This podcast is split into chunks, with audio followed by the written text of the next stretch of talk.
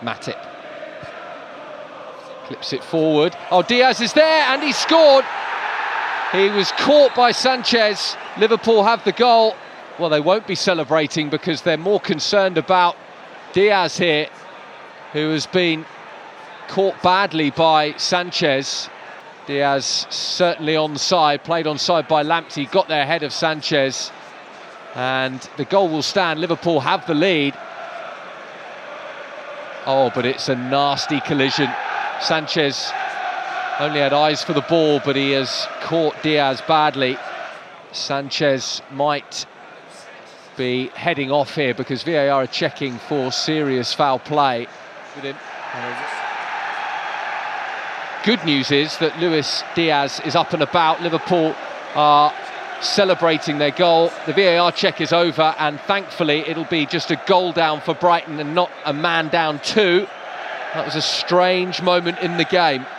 Ja, Andreas, det var godt nok øh, et skørt øjeblik, og det er nok den milde måde at beskrive den her situation, hvor Luis Diaz han altså bliver nedlagt af Robert Sanchez i forbindelse med en øh, Matip-assist. Fantastisk af Matip i øvrigt, men øh, lad os lige få den her situation som noget af det første på øh, dagsordenen i den her uges Copcast, fordi øh, Luis Diaz er nok blevet fortalt af en scout og en agent og alt muligt andet, at øh, du skal bare lige vide, at øh, Premier League er en forholdsvis øh, fysisk liga. Tror du, det var det, han havde forventet? Øh, nej, det tror jeg ikke. Jeg tror, han øh, var med på, at man i øh, Premier League går til stålet, og man skal være modig, og det er noget af det, jeg tager med fra den her øh, situation særligt. Det er, hvor modig den her, øh, den her fyr er, Luis Dias. Ikke så overraskende, når man tager hans opvækst i øh, betragtning, og de kampe, han har skulle kæmpe for at nå dertil, hvor han, øh, hvor han er. Øh, men det er klart, der, der, der er forskel på at skulle, øh, skulle øh, kaste sig ind i nogle taklinger og, øh, og spille fysisk, og så sætte liv og lemmer på spil, og det er jo lidt det, der, øh, der, der ender med at blive tilfældet i den her situation, der kunne være gået meget værre. Ja, øhm, den her situation er jo selvfølgelig blevet øh, vist fra alle vinkler, og jeg tror øh, efterhånden, at øh, alle er, er med på, at øh, Robert Sanchez, øh, keeperen for Brighton, han er altså øh, slap nu forholdsvis billigt i forhold til den aktion, han havde gang i. Men øh, Luis Diaz står simpelthen for, for armen ud og for afværet det værste, og så er han også heldig øh, forstår mig ret, i forhold til, at øh, Sanchez ben ikke er højere oppe. Det er nede i brysthøjde, så øh, det, er, det er nogenlunde til at, til at overleve på, på den her front. Men det kunne være gået frygtelig galt. Jo. Ja, og ordet her er nemlig heldigt, og skal man give øh, Sanchez the benefit of the doubt her, og en lille smule, øh, ikke kredit, men, Øh, men kigge på det med noget i øjne, så har han sådan set også kun øjne på, på bolden. Uh, det er ikke ondt, det er ikke med, med ond hensigt, men det betyder også bare, at det er meget, meget ukontrolleret, uh, det han, det, han laver. Så derfor så er der heller ikke noget i hans aktion, der gør, at han ikke lige så godt kunne have ramt meget værre, for han har ikke styr på, hvor Luis Diaz er, eller hvor hans øh, egen ben er, og hvordan de to ting rammer hinanden. Ved du, hvad jeg lige har fundet her, Riese? Hvad har du fundet? Jeg har fundet en af dine kæpheste. Ej, hvor fint. Fordi øh, var den clear and obvious? Suk. øhm, ja, og, og, den var jo til varetjek jo. Det, det var den nemlig. Og, det var nemlig. Og det, det er en af de her, øh, de her øh, fantastiske situationer, skulle jeg til at sige, hvor vi netop får syn for savn for, hvad det her clear and obvious betyder. Øh, og, og, og her skal vi lige, øh, hvis vi spoler tiden tilbage øh, til, da VAR skulle indføres i Premier League. Øh, da, vi, da vi hørte det her clear and obvious, der tænkte alle jo, hold kæft, hvor er det en god idé, og hvor er det bare genialt, og hvor er det en god måde at bruge var på. Øh, fordi vi kunne alle sammen kigge tilbage på en situation, hvor vi åbenlyst var blevet snydt som, øh, som fans af et eller andet hold. Ikke? Liverpool-fans øh, kan for eksempel øh, tænke tilbage til Raheem Sterlings øh, offside på Etihad, der er to meter onside. Øh, Arsenal-fans kunne kigge tilbage på dengang øh, øh, Oxelademanden og Kieran Gibbs. Øh, jeg kan ikke engang huske, hvem der begik forseelsen. Det var i hvert fald en forkerte, der blev smidt ud. Og, og på den måde har vi alle sammen et eksempel på noget, hvor vi åbenlyst er blevet snydt og hvor vi sådan helt følelsesmæssigt tænker, hvor er det en god idé, hvis VAR kommer ind, og vi kan undgå det her, men vi samtidig kan undgå alle de her spilstop, fordi VAR hele tiden skal blande sig i alle mulige nitty-gritty øh, ting og detaljer. Udfordringen er bare, at det ved at gå op for folk nu, at en clear and obvious betyder clear and obvious. Og hvis du havde spurgt folk på forhånd til den her situation, og bedt dem at have set den her situation, og spørger dem, at det er clear and obvious, så vil alle have sagt, ja, det er clear and obvious. Problemet er, at det er den ikke. Øhm, fordi det helt springende punkt her, det er, om det er en reckless challenge, en hensynsløs øh, tackling, øh, som giver gul kort, eller serious foul play, som det hedder, som er en, øh, en forseelse til øh, rødt kort. Og det er ikke, grænserne mellem de to ting er lidt flydende. Det er ikke nødvendigvis clear and obvious, hvad der er hvad. Øhm, og der er indstillingen i England jo, at hvis dommeren inde på banen har vurderet den her til at være reckless mere end serious foul play, så skal man op i varerummet kunne 100% sige, at det er forkert. Den er 100% serious foul play, den her, hvis de skal kunne gå ind og blande sig i den. Og øh, der er grænserne bare lidt flydende. Øh, og det vil sige, at clear hvis det er 100-0. Altså det er offside. Det er øh, spillere, der filmer ved, ved straffespark, hvor du 100% sikkert kan gå ind og sige, at det er den forkerte dom, det her. Men det her, det er jo 99-1-dom, så at sige. Så alle fodboldfans vil jo sige, selvfølgelig er der rødt kort her, men det er bare ikke øh, så selvfølgeligt. Øhm, og det var, det, var, det var vi nogen i al beskedenhed, der, der tog den her debat op i en tidligere podcast. Jeg var, jeg var med til at lave en Premier League, hvor jeg netop satte fokus på dem. Hvad betyder clear obvious, og hvordan, hvordan kommer det til at udfolde sig sådan, øh, når, øh, i, i praksis? Den debat blev overhovedet ikke taget øh, i, i, i nogen som helst andre steder, og nu står vi med, øh, med problemet. Og heldigvis slap Luis Diaz øh, billigt. Han kunne øh, lunde ud efterfølgende, efter at have fået noget hjælp, lunde ud til Jürgen Klopp, der gav ham øh, den øh, berømte høje femmer, og så et, et ordentligt bjørnekram, og så ellers ind igen. Og Liverpool øh, kunne altså tage fra Amex Stadium i Brighton med en 2-0 sejr. Kanon og sikke en måde at øh, fejre weekend på og fejre lørdag på. Det ved jeg i hvert fald, at øh, der bliver gjort i rigtig mange afdelinger rundt omkring i det danske land. Og det her, det er jo Copcast. Det er Redman Families ugentlige podcast om Liverpool FC. Og endnu en gang, Andreas, så er det dig og mig. Og det må man sige, der er Clark altså lovlig undskyld igen, fordi han er simpelthen i sidste øjeblik blevet øh, kaldt til et møde, som var rigtig vigtigt, og øh, der måtte vi jo så bare sige, jamen, så kører vi den selv. Men ingen brevkasse den her gang. Bare rolig, Riese, du får lov til at sidde over på, øh, på den front. Copcast her, det er muligt takket være de mange medlemmer, der er af Redman Family. Er du en af dem, så tusind tak til dig. Det er lige præcis din støtte, der er med til at gøre det muligt for os at både lave Copcast, men altså også at drive daglig nyhedsdækning, komme med analyser, komme med karakterer, komme med arrangementer og meget, meget andet. Hvis du endnu ikke er en del af Redman Family, så synes vi faktisk, at du burde tage og blive det. redmanfamily.dk Gå ind og tjek det ud, eller hent vores app, så kommer du også ganske hurtigt i gang med at få oprettet et medlemskab, og vi vil blive så glade for at få endnu mere, og endnu flere hedder det, Fellow Reds med ombord. Vi er simpelthen så glade for hver en af jer. Tusind tak for det. Riese, der er jo heldigvis også sket øh, meget andet end øh, hvad kan man sige, clear and obvious situationer i, i den forgangne uge. Der er rigtig meget at tage hul på. Så lad os gøre det. Velkommen til denne her uges udgave af Copcast.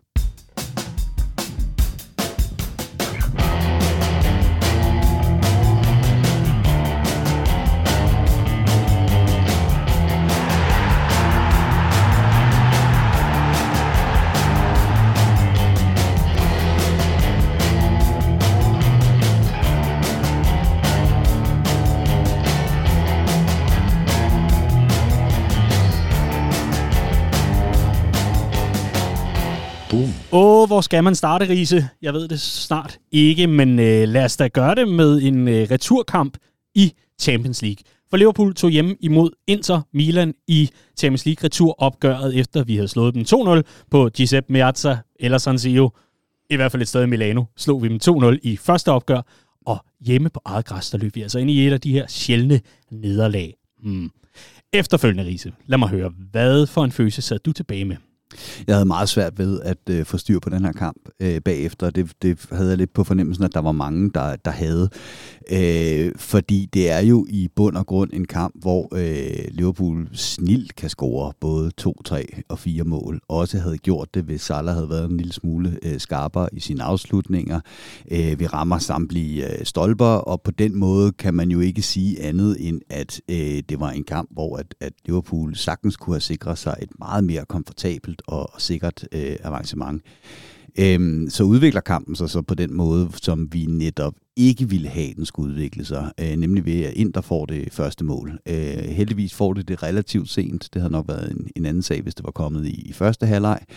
Øh, og så netop som nervøsiteten kunne begynde at indtræffe, så øh, får Alexis Sanchez en øh, 300% hjerneblødning øh, og sikrer sig øh, et rødt kort og så kører Liverpool den øh, relativt øh, sikkert hjem. Så det var sådan en, en kamp, hvor man bagefter sad og, og, og, og hele tiden skiftede mening, ikke? fordi på den ene mm. side, så jo, Liverpool var jo klart det bedste hold over, over begge kampe, men på den anden side, vi afgjorde det jo på dødbolde dernede, og ind der var fandme også gode, og der var ikke mange marginaler, der skulle have været på den anden side, så kunne Liverpool også være råd ud, og der, ja. var mange, der var mange for imod, men, men, men billedet, der stod tilbage sidst øh, hos mig, set over to kampe, det var, at det var et, et nogenlunde sikkert og, og også fortjent øh, avancement til Liverpool. Man kan jo også sige, at øh, Inters i øvrigt fremragende scoring af Martinez øh, at det var jo, øh, jeg vil ikke kalde det et lucky punch eller lucky strike overhovedet, men, men jeg vil også sige, at det kom ud af nærmest ingenting. Det kom ud af en op, opspilsfejl, som ligesom bliver opsnappet af Cyril Matip, øh, bliver så opsnappet af Inter, som så hurtigt får øh, klasket den her over i krogen bag en sagesløs Alison Becker, og så går Anfield i panik, som du siger, øh, hvad lige vil sige, går ikke i panik, men begynder at blive en lille smule bekymret, og kort efter får Alexis Sanchez det røde kort, han måske skulle have fået i, i første halvleg på, øh, efter den her redsomme takling øh, med, med knopperne op mm, på øh, mm, mm. Thiagos knæ, der tror jeg, vi var flere, der lige, skulle, øh, lige skulle spytte lidt i forhånden og lige, lige komme ovenpå igen. Men når man ser på tallene, og de er jo også vigtige at se nærmere på, så er det jo også sådan, at Liverpool over de to opgør jo klart har den her XG, som er klart højst. Altså Liverpool er det hold med, med det største offensive output, forstået på den måde, at, at vi var det hold, der egentlig spillede mest i forhold til, til sejren, hvor Inter Milan ikke kan prale af lige så flotte tal som Liverpool. Jeg tror, at forskellen på de to var øh, 3,0 og så 0,7. Øhm, igen, statistik kan bruges til rigtig mange ting, men i, i forhold til den øh, fortælling, der var efterfølgende, var lidt over overrasket over, at, at øh, overskrifterne blev lidt, at Liverpool sørme var tæt på og flyttede lidt for meget med et exit. Det var egentlig ikke rigtigt det, jeg så fra min stol. Til gengæld så jeg et Liverpool-mandskab, som aldrig rigtig fik den her kynisme, som vi kender dem fra andre opgør, fik, fik den frem på banen. Jeg synes virkelig, at øh, det var selvfølgelig stolpe ud på mange af, af de her øh, chancer, men, men jeg synes også, at der manglede det sidste sparkel fra dem. Jeg synes, det der, det der øh, gør, at billedet er lidt mere blandet, end hvad tallene viser. Øh, tallene viser jo, hvad der skete, men ikke hvordan det skete mm. nødvendigvis. Mm. Og, og det, der gør, det er lidt mere blandet, det er Inter over de her to kampe spiller Liverpool helt vildt godt. Altså presser højt øh, og får frustreret Liverpool helt vildt meget. Vi får slet ikke gang i spillet. Der er ikke på noget tidspunkt der er sådan rigtig flow i øh, i Liverpools spil. Så det er rigtigt nok, at vi kommer frem til nogle chancer, som vi så heller ikke udnytter, men, men du har ikke den der fornemmelse af, at Liverpool på noget tidspunkt sætter sig på kampen i nogle af de, øh, i, i, de, i de to kampe. Samtidig så er Inter sindssygt dygtige til at spille sig ud af vores pres, øh, og frustrere os på den måde, at vi heller ikke kan få gang i den del af vores spil. Så på den måde synes jeg egentlig, at, at Inter øh, er et rigtig godt hold, der virkelig får, øh, får givet Liverpool en kamp hen over, øh, hen over de her to kampe. Øhm, og, og, og det er den første del af det her med, at det måske ikke var så sikkert, øh, som, som man kunne have, have håbet og, og forventet. Og så er der det her med marginaler, der går den ene eller den anden vej på det rigtige øh, tidspunkt. Øh, fordi ind, øh, Liverpool øh, i begge kampe er enormt gode til at læse det her med, at øh, Inter ikke har en dybdeløber på toppen. Og det har været deres helt store problem den her sæson. Øh, når de møder de store hold, så har de lige præcis ikke kynismen. De har lige præcis ikke skarpheden, fordi ja. at øh, Lautaro Martinez ikke er den der dybdeløber frontangriber angriber, som han har skulle være for Inter, efter at øh, Lukaku er, er smuttet. Så, så Liverpool er ikke rigtig presset i bagkæden øh, af, af dybdeløb øh, på noget tidspunkt, og, og derfor virker det også meget komfortabelt dernede, øh, selvom, selvom Inter får frustreret os. Men så sker der jo det her efter en time på Anfield, hvor det er faktisk i Liverpools bedste periode i den her kamp, at lige pludselig, så sker der en opspilsfejl. Lautaro Martinez, han hjerner et mål ind, og altså, han har været så dårlig form den her sæson. Det, det, det er så meget ham, lige pludselig at hive sneen op af hatten. Men så er det, man lige præcis godt kan begynde at frygte det her med, at marginalerne begynder at tippe den anden vej, fordi kan man score sådan et mål ud af ingenting, og øh, nervøsiteten begynder at indtræde, så kan vi godt nå til den der øh, situation, hvor Inters mål virker som forhekset, mens at der bare skal en tilfældighed til, og, og et, et, et spark, øh, et ud af 100 spark fra en eller anden spiller øh, for Inter, øh, altså, så, så, så kommer det her lige pludselig i fare. Øhm, og, og, og det er derfor, at jeg ikke sad, sad bagefter med den der 100% følelse af, at det her var så overbevisende, som tallene viste bagefter, fordi den måde, tingene skete på, mm. der bølgede det lidt frem og tilbage, og, og, og jeg sad ikke med, med 100% ro i maven øh, hele kampen igennem. Jeg synes, Liverpools presspil i store dele af det her opgør, det var først til sidst, kan man sige, den sidste halve time er en gratis omgang, forstået på den måde, at det er 11 mod 10. Det betyder jo ikke nødvendigvis noget for Liverpool i den her sæson, at der er nogen, der vil indskyde. Men øh, jeg synes i høj grad, at øh, vores start på kampen er rigtig, rigtig dårlig. Jeg synes, at vores presspil er helt skævt. Øh, en spiller som Diogo Jota virker jo helt ved siden af sig selv i forhold til, hvad man ved, hvad man kan få fra for eksempel Roberto Firmino på den konto. Sadio Mane har egentlig også gjort det hederligt, når han har ligget på toppen. Men det var helt tydeligt for mig, at Liverpool havde store problemer med at få etableret sig. En Curtis Jones havde også svært ved at træde karakter i det her opgør. Og, og den her forbandelse, der lidt hviler over vores, øh, øh hvad kan man sige, vores unge held, vores unge scouser fra, fra Toxteth, øh, Curtis Jones, ligger jo egentlig også lidt over, at det måske bare ikke er de her opgør, han skal starte inde i. Og, og det, synes jeg lidt, vi fik at se igen, hvad der skete. Og det er jo så af gode grunde, da vi fik Jordan Henderson ind på banen, i stedet for ham for eksempel. Øh, nu ved jeg godt, det var en dobbelt udskiftning, hvor både Navi Keita ligesom kommer ind for Curtis Jones, og Henderson ind for Thiago, men men jeg synes virkelig, der var, der var ikke, om ikke grund til bekymring, så er i hvert fald nogle ting, der var værd at hæfte sig lidt ved i, i, i det her opgør. Og det er altså endnu en gang bare sådan, at når vi ikke kan stille med vores, øh, vores bedste træer inde på midten, som lige nu må siges at være Fabinho, Thiago og Henderson, jamen så begynder vi at blive lidt svage. Og når vores presspil fra første presmand, det vil altså sige vores øh, ja, falske nier eller vores fremskudte angriber, lidt efter hvad for noget humør man er i, men når Diogo Jota heller ikke indgår i presspillet, så blev det lidt fornemt. Så, så jeg vil egentlig sige, øh, herfra, at, at, øh, at Liverpool også lidt var, øh, var, var ude om det selv på mange områder, men får altså spillet sig ind i opgør, som du så ganske fint får, får formuleret, for egentlig spillet sig til de chancer, som skal afgøre det, sådan, så det for eksempel var endt 3-1.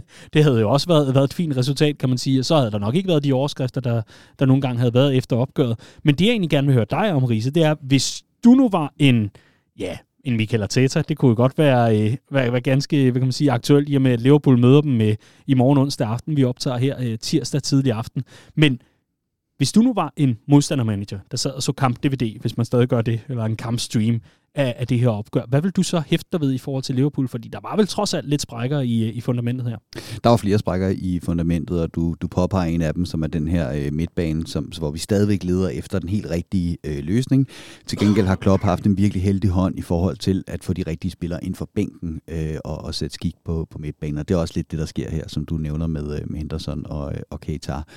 Øh, men, men helt klart det, man kan tage med sig, øh, hvis man er Michael Arteta, det er det her med... Øh, når man får spillet sig klogt ud af Liverpools pres. Øhm, at man kan komme øh, relativt let ud i på kanterne og få nogle overtal der, og så smide bolden i dybden, hvor Liverpool, eller undskyld, Inter så bare ikke havde nogen at smide bolden i dybden øh, efter. Men, men det Inter var gode til, og det var de i den første kamp, og det var de i den her kamp, det var det her med at have enormt flydende positioner nede bag i. Begge de to yderste centerbacks blev skubbet enormt bredt i banen, øh, og så lå man øh, midtbanespillere, en eller to ligger falde ned, og, øh, og skabe overtal, øh, når Inter skulle spille bolden ud bagfra øh, i forhold til, til Liverpools første pres. Øh, havde en, øh, en, øh, en, en venstre wingback, Ivan øh, Perisic, der kunne skubbe op på, på, på Trent, og så en Bastoni, der kunne ligge og falde enormt bredt ud i banen og mm. højt op i banen som den yderste øh, stopper til venstre.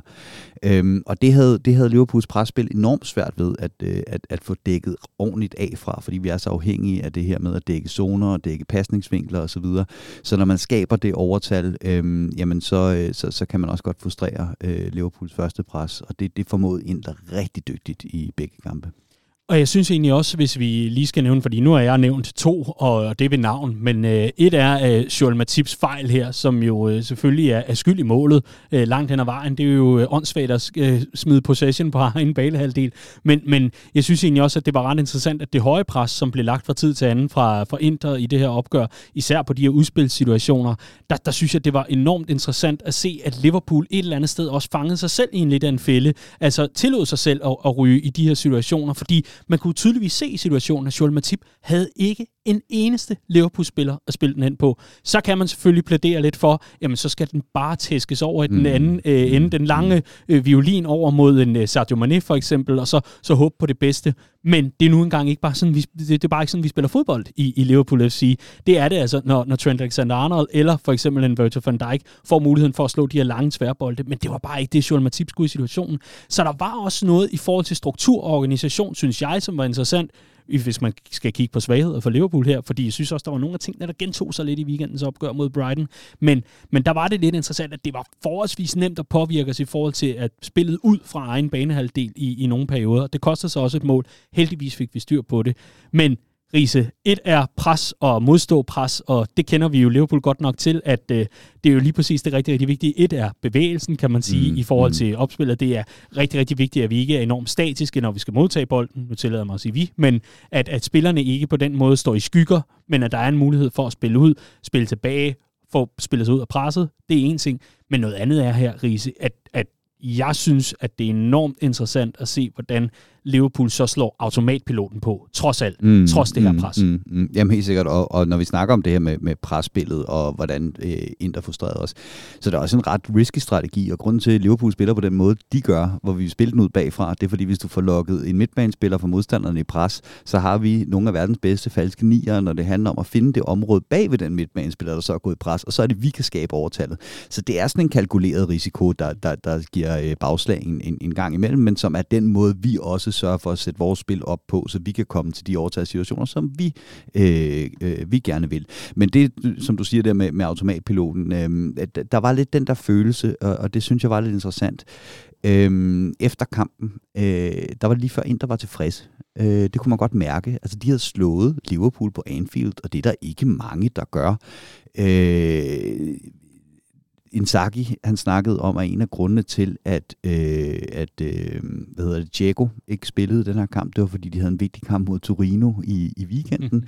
Og jeg sad egentlig bagefter sådan og tænkte, hvis jeg var Inter-fan, vil jeg fandme være utilfreds med det her. Ikke? Altså selvom de er 10 mand og så videre, smid dog håndvasken efter det til sidst. Hvad fanden har jeg at tabe? Forsvarende mestre, ikke? Lige præcis. Hvad har, I, hvad har jeg at tabe? Men, men så ringede jeg til min, øh, til min gode ven, der er Inter-fan, og han var, han var fint tilfreds. Øhm, fordi for ham handlede det egentlig mest om at få sendt et signal om, at man er det bedste hold i Italien, og der er et uh, mesterskab, der skal genvinde, så de vil aldrig vinde Champions League alligevel, og her der går man op imod et af verdens bedste fodboldhold, øh, og slår dem øh, på, på, på Anfield. Øh, og jeg var sådan lidt, hvad fanden hjælper det noget at slå, slå, slå et hold over øh, en kamp, når kampen bliver spillet over to kampe, eller ja. opgøret spillet over to kampe. Men det var ligesom følelsen. Det var et eller andet sted, at Inter var også tilfredse med at have vist det, de kunne øhm, på den her, den her store scene, og det, det vidner om, hvor stor respekten er for, øh, for, øh, for, for, for Liverpool. Og når vi snakker om det her med, med, med den måde, Inter spiller kampen på, det er ikke så forskelligt fra den måde, Leeds spiller kampen på. Det er meget med de her mandsopdækninger på midtbanen, hvor Inter spillere så bare er bedre end Leeds spillere. Men det siger jo også noget om, at den her strategi, det er også risky business. Og går det galt, så går det helt galt. Og Inter kunne godt have smidt håndvasken efter det, men så var sandsynligheden for, at de var kommet hjem med en snitter, den var også bestemt til stede. Øh, så det synes jeg er en, en, en, en takeaway fra, fra, fra den her kamp, at, at, at det der også afgjorde den her kamp til Liverpools fordel, det er, at Liverpool bare er et vanvittigt dygtigt fodboldhold, som modstanderne har respekt for. Mm. Og der er en øh, rutine, der gør, at vi i hvert fald ikke gik i panik, selvom at øh, man kunne frygte, at nu begyndte det hele at spille ud af hænderne på, på en, og man, man fik de her vibes omkring Atletico Madrid på Anfield, også øh, lige en nedlukning. Altså skal vi ikke bare sige på den måde, at Alexis Sanchez og Arturo Vidal skulle forestille at være de rutinerende, bærende øh, ledertyper på, øh, på det her interhold. Der er jeg lidt gladere for, øh, for typer som øh, Van Dijk og, og Henderson, selvom Vidal selvfølgelig skal have kredit for at øh, snuppe den der inde på, på stregen. Jeg tror, at det er det, der går under betegnelsen hot takes, er det ikke? jo. var det godt, Riese.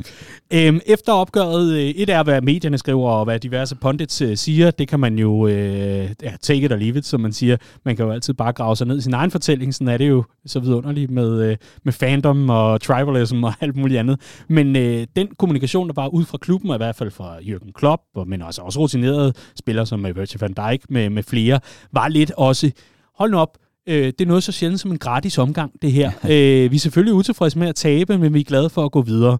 Og det var sådan lidt fortællingen efterfølgende, og man har efterfølgende så bare valgt at se videre, fordi at der lige pludselig er nogle åbninger, også i Premier League.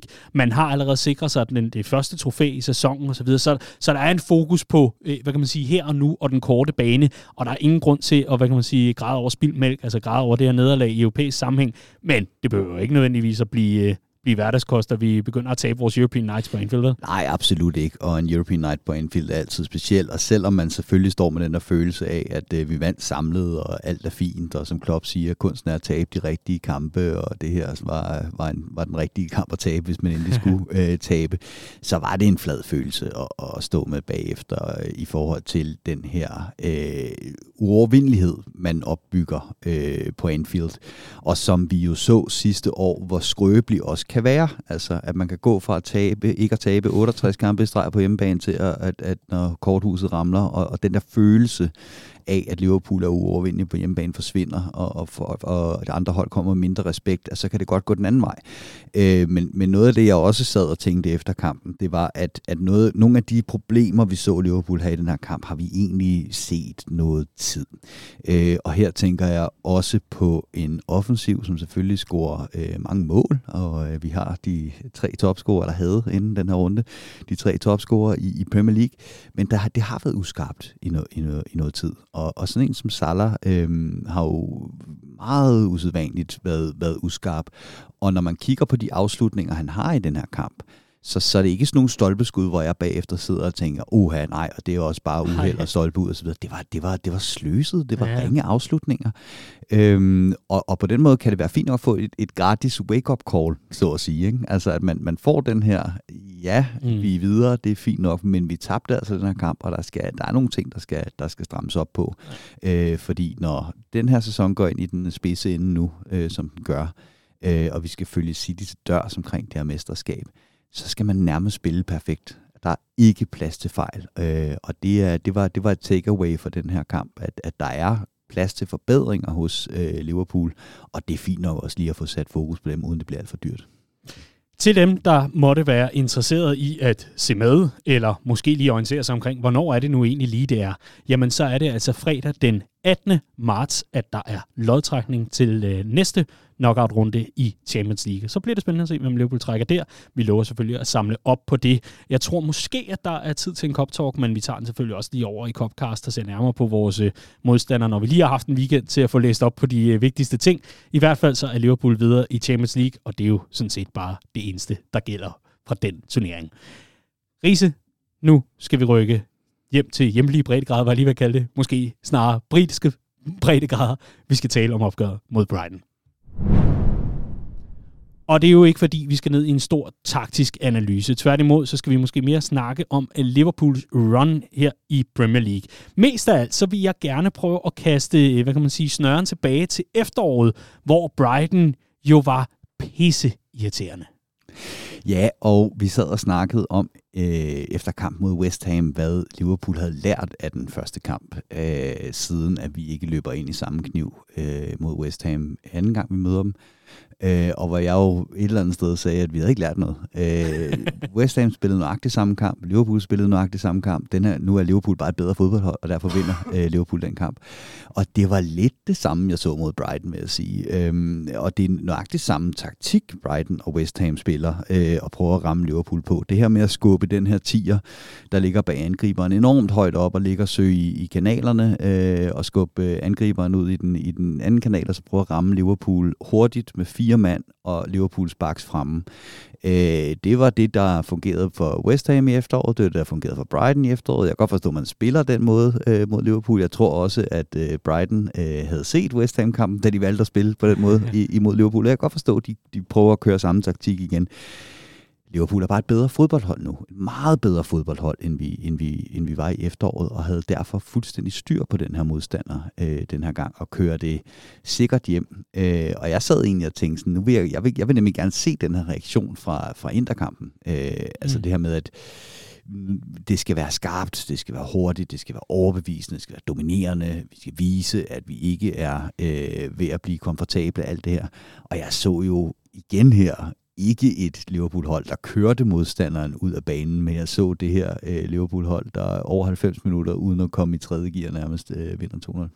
Ja, lige præcis. Og øh, igen synes jeg, der er en genganger øh, fra, øh, det er jo det, der ligger i, i ordet igen, kan man sige, men øh, der er altså en genganger fra, fra opgøret mod Inter, og det er, jeg synes, Liverpools presspil, det er altså skævt, den første del af, af opgøret, men så kommer han magiske Joel Matip, der jo simpelthen så tænker, fint, jeg tager det i egen hånd, og Liverpool, der bare er helt fantastisk i indeværende sæson til, at når vores midtbane bliver annulleret, jamen så rykker vores centerback stille og roligt op og agerer bare de næste playmakers. Og får de for meget plads, får de for meget tid, jamen så ligger der tre knivskarpe angribere op i frontkæden klar til at lave det her dybde løb. Værsgo, 1-0 Liverpool, netop på Luis Diaz, der tager løbet på det perfekte tidspunkt, og så bliver forsøgt myrdet af Robert Sanchez. Og var der øh, en ting, jeg synes, man kunne sige, Liverpool havde lært af første kamp, og havde justeret i forhold til den her kamp, så var det, at vi så den her variation, hvor Robertson blev mere tilbage, og Trent blev skubbet enormt højt op. Og det er jo det, der giver øh, Matip muligheden for at falde så bredt ud i banen, som han gør der, øh, hvor han slår afleveringen fra. Det er, at, at vi basically gør det til en trebakkæde med, med Robertson til, øh, til venstre. Øh, så, så det er jo en taktisk variation, som, som, som Klopp har valgt, og så ligesom sige, okay, men fair nok, så skubber vi, øh, så skubber vi Trent op, og Trent kom rigtig ofte på, øh, på den rigtige side af sin bak, og kunne skabe noget derudefra. Øh, og så måtte vi tage den chance, det var, at, at de havde en, en, en, en, en lille håndfuld spillere, fire spillere højt i banen, og så var vi tre tilbage.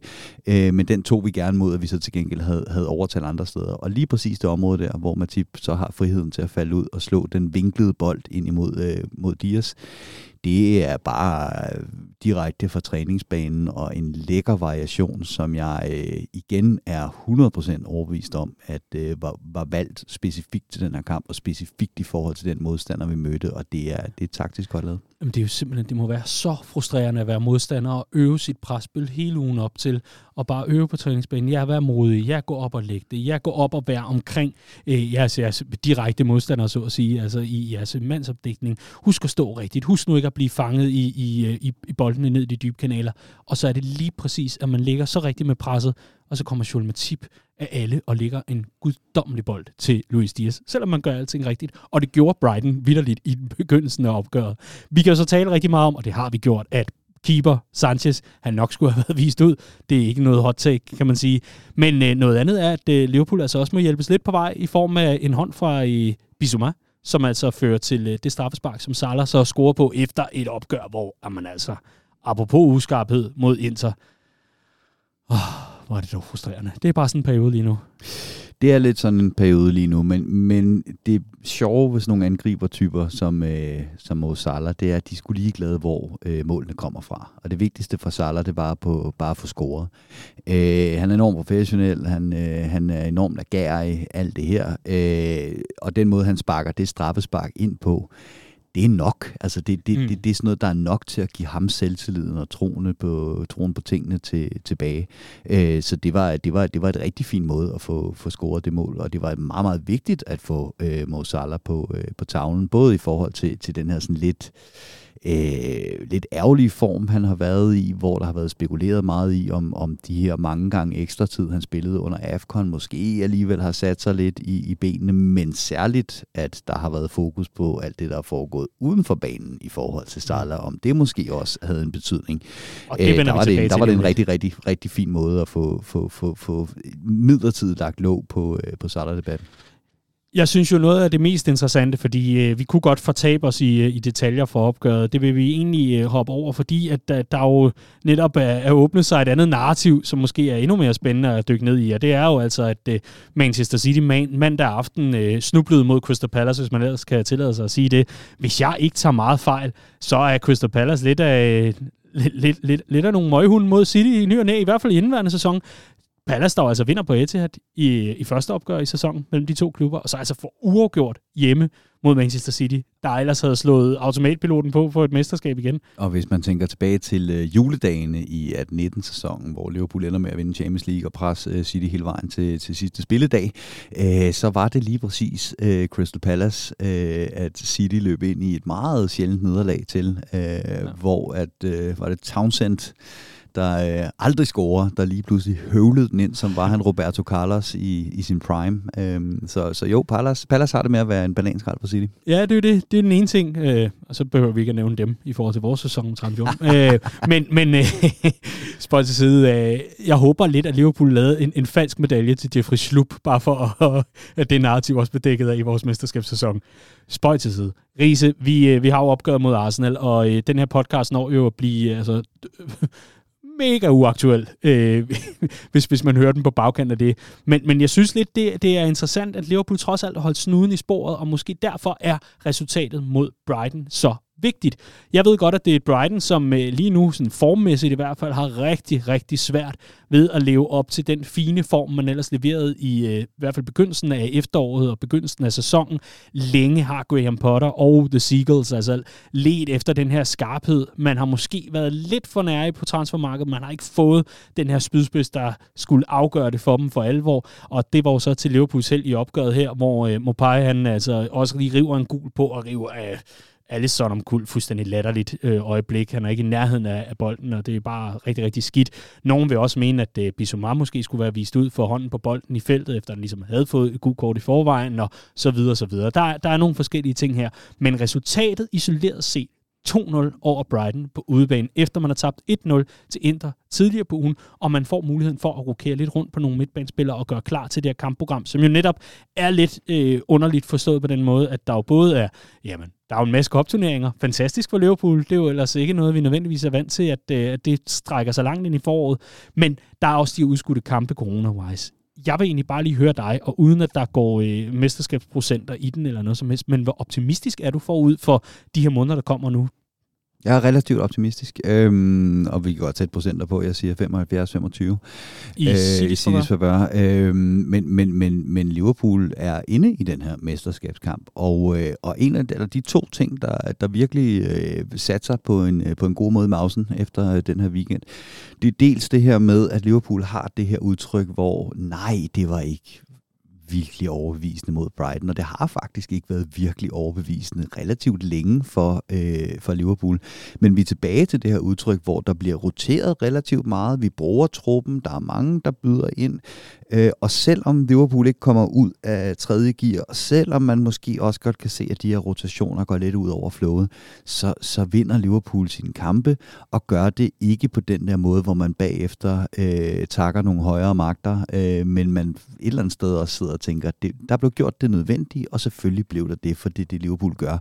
Og så plejer vi gerne at bygge op imod de her statement-kampe, imod de, øh, de, de større hold. Ikke? Øhm, og det er det, det, det, det, jeg synes, der bliver spændende at se nu, når vi kommer ind i, i det her run. Det er, hvad er planen, Jørgen Klopp? Hvad er det, der er bygget op til, når vi møder øh, de, her, de her store hold?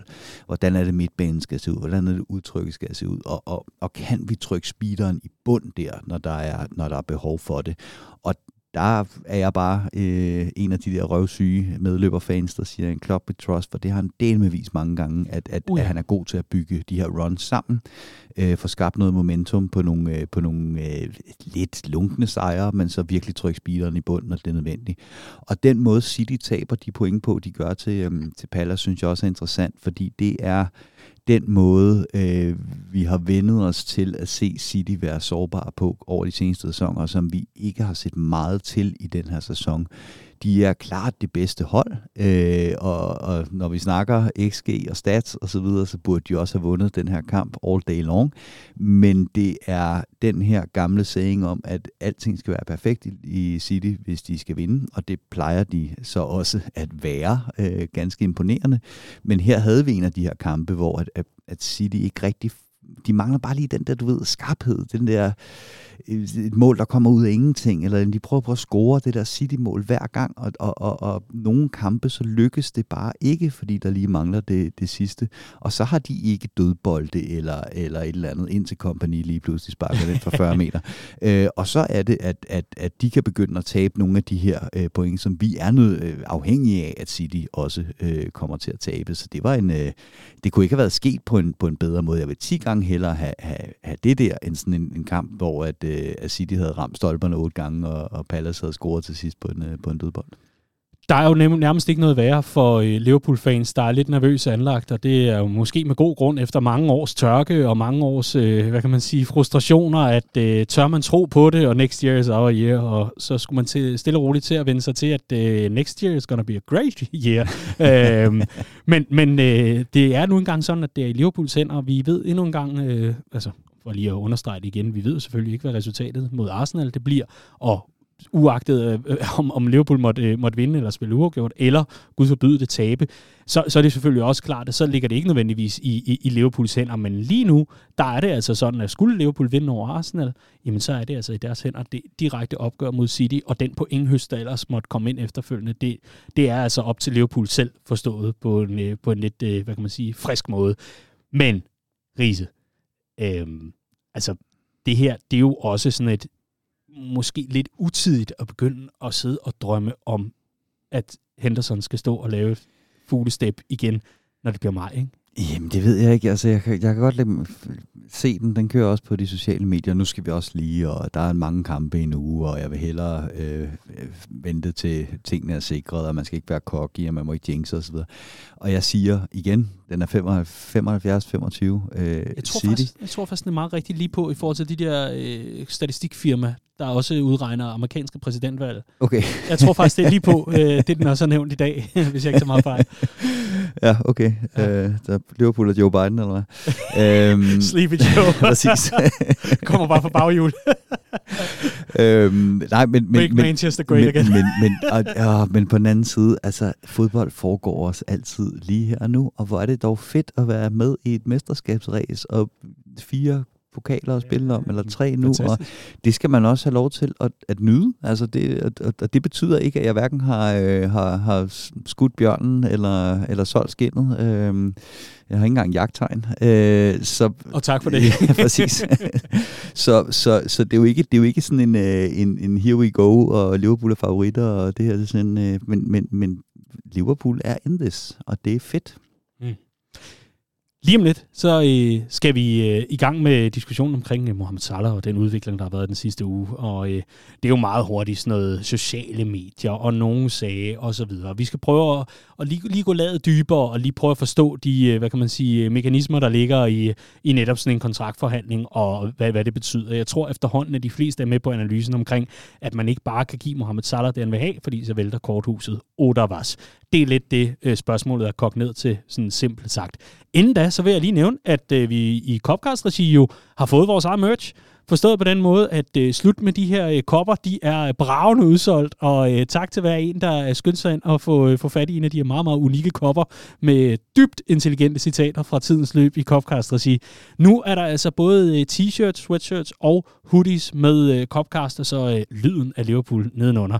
Og det kan man altså anskaffe sig inde på øh, shop www.redmanfamily.dk. Husk at bruge din medlemsrabat, hvis du er medlem af Redman Family, for så sparer du nemlig øh, 20% på, øh, på gøjemåret, og øh, så kan man ellers blive godt klædt på. Men shop.redmanfamily.dk, Elise og Jesper, som er øh, teamet i shoppen. Det er Jesper, der, øh, der sørger for al produktion, og så er det Elise, der er fantastisk i forhold til at få øh, designet til at rulle og få det hele til at spille på den front jamen øh, de er simpelthen så, øh, så klar til øh, friske lyttere, der har brug for at hoppe i nyt kluns. Og hvis man nu synes, at det er kraft, altså man vil hellere, man vil hellere i helvede, end at gå i, i, i et tøj, hvor der står Copcast på. Og fred være med det. Det er der jo nok en enkelt lytter eller to, der har det sådan. Og det forstår vi jo ikke.